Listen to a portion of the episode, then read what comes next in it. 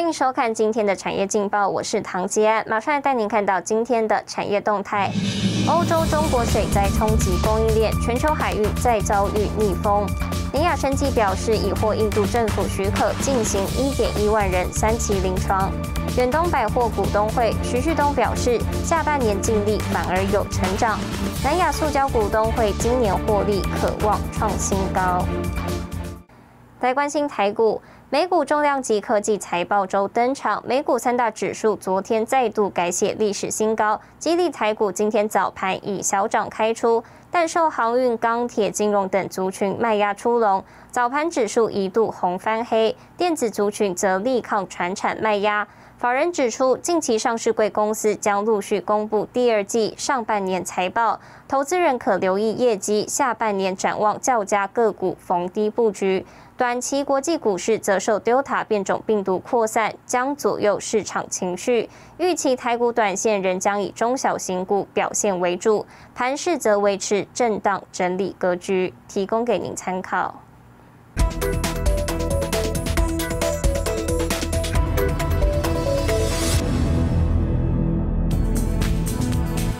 半导体高雄队再添新战力，日商华尔卡陆科新厂今年十月将开始投产。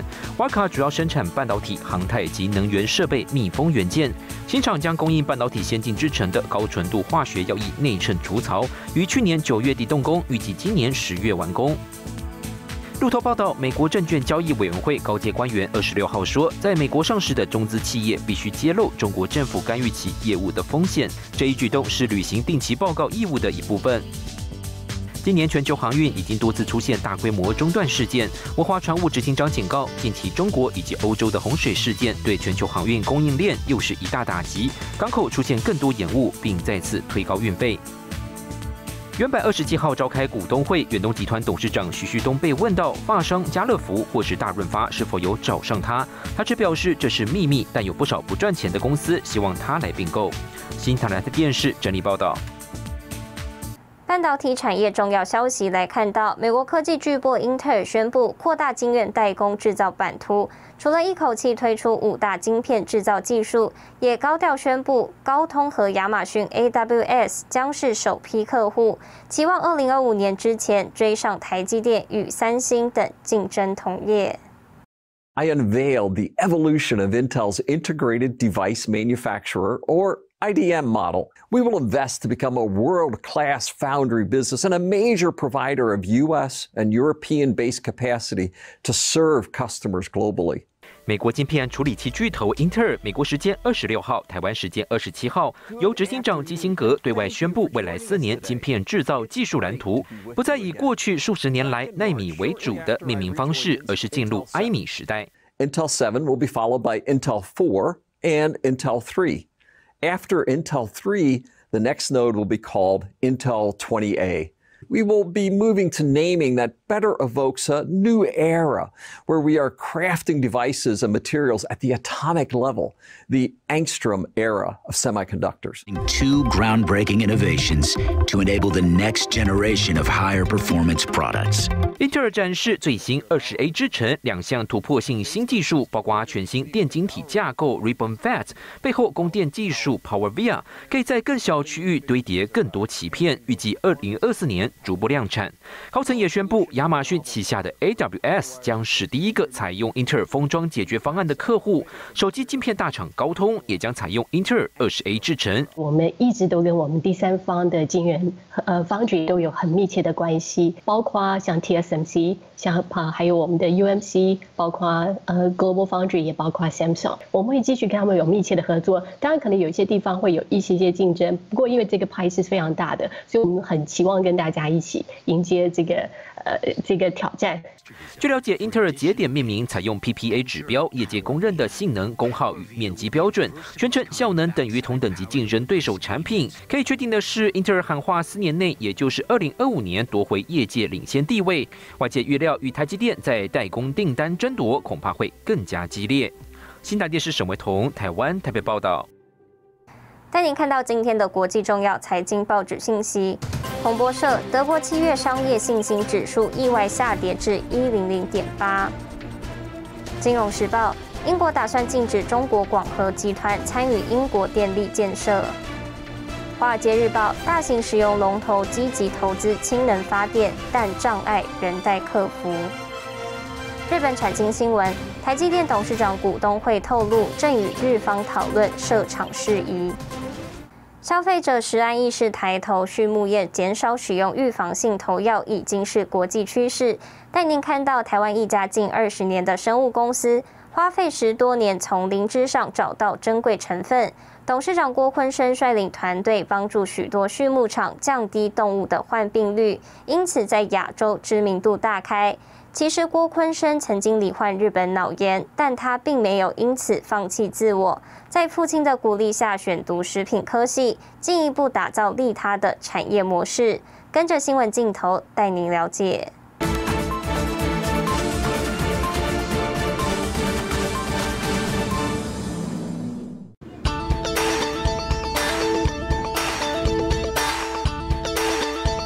的生长线差不多是落在零点一到零点二，在一个星期它就可以做采收了。每年四到八月是培养灵芝的黄金期，业者透露温度必须控制在三十二到三十三度之间，湿度要超过百分之九十。这里是中台湾最大的灵芝养殖园区，就在嘉义的阿里山下，而且是采用太空包的方式来种植灵芝。比较特殊，添加了。中草药的成分进去，汉方养殖就是这个因素，它是添加中草药的培养基所生长出来的灵芝。用中草药来培养灵芝，是台湾生物业者郭坤生花了十多年研发的独家技术。固态培养的话，当时没有设备，所以我们固态培养还包括整个设备都自己去开发。我们的这个。花校草也申请了专利。人，我们为为什么要吃东西？讲起话来温文儒雅，挂着腼腆笑容。他是郭坤生，曾在美商工作多年，有着食品、动物科学和兽医背景。他所带领的团队帮助许多畜牧场降低动物患病率。抗生素给他吃，用不健康的东西给他吃，他吃了再给人吃，造成污染环境跟臭气，好，这个都是问题。累积的成功经验，让郭坤生团队在亚洲知名度大开。而郭坤生对动物的了解，要从他的童年说起。四岁哈就得日本脑炎嘛，然后都不然差一点就死掉了。那就是晕眩症就困扰了我几困扰了接近四十年了。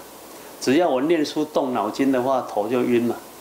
那所以我小时候就没办法念书。没办法念书，那我家的话，从我出生，我父亲就从事养鸡养猪这个行业，所以我就在鸡笼子里面长大。不过郭坤生并没有因此放弃自己，在父亲的鼓励下选择读食品科系。后来父亲的畜牧场越做越大，进而转向投资其他事业，但投资失利，让郭坤生面临人生第二个重大考验。我一退伍之后就负债，跟我弟弟共同继承了一亿六千万的负债，继承了一千六百万资产。那所以说，我的人生就被这一个负债绑住了。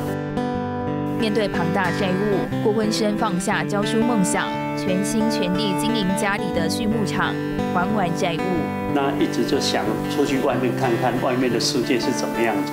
所以当我弟弟退伍之后，我就把机场、猪场交给他，美商的药厂去工作。那健康问题就一直我的工作就是这个工作。也是当时大家最需要的。延续对动物健康的使命，郭坤生想做的是打造利他的产业模式，维护动物健康，同时降低成本。不使用药物，其实也就是在节省成本。对我们来说，呃，免疫力其实就是你最好的医生了。干脆就投灵芝在饲料里面。我们成立要找一个符合环境生态友善，要符合利他的一个生产模式，不能老是利己。这个社会要进步，必须要有利他。郭坤生保持微笑，阐述人生经历。对他来说，这些都是宝贵经验。从东方医学中找到的独创养殖法，从台湾传播到世界各地。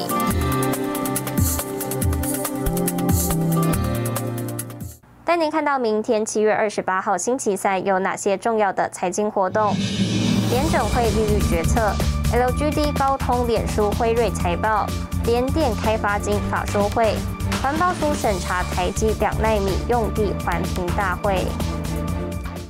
谢谢您收看今天的产业劲报，我是唐吉安，我们明天再见。